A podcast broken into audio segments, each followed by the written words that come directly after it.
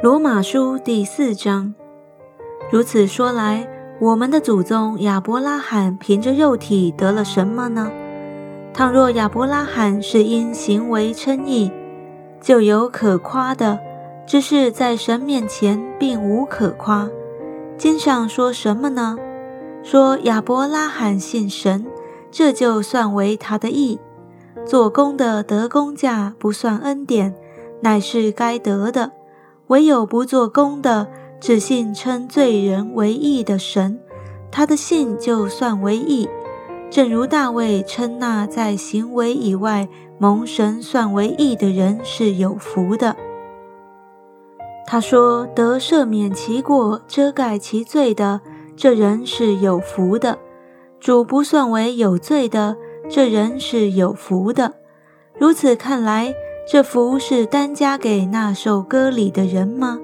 不也是加给那未受割礼的人吗？因我们所说，亚伯拉罕的信就算为他的义，是怎么算的呢？是在他受割礼的时候呢？是在他未受割礼的时候呢？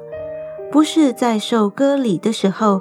乃是在未受割礼的时候，并且他受了割礼的记号，做他未受割礼的时候因信称义的印证，叫他做一切未受割礼而信之人的父，使他们也算为义；又做受割礼之人的父，就是那些不但受割礼，并且按我们的祖宗亚伯拉罕。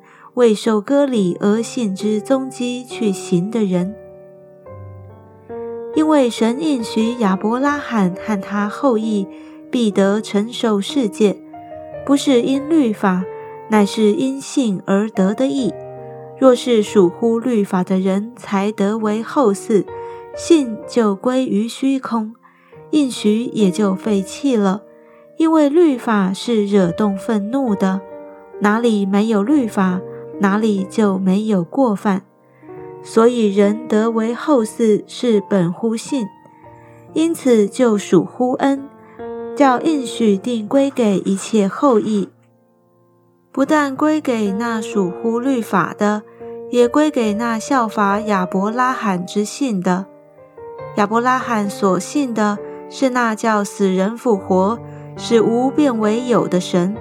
他在主面前做我们是人的父，如经上所记：“我已经立你做多国的父。”他在无可指望的时候，因信仍有指望，就得以做多国的父。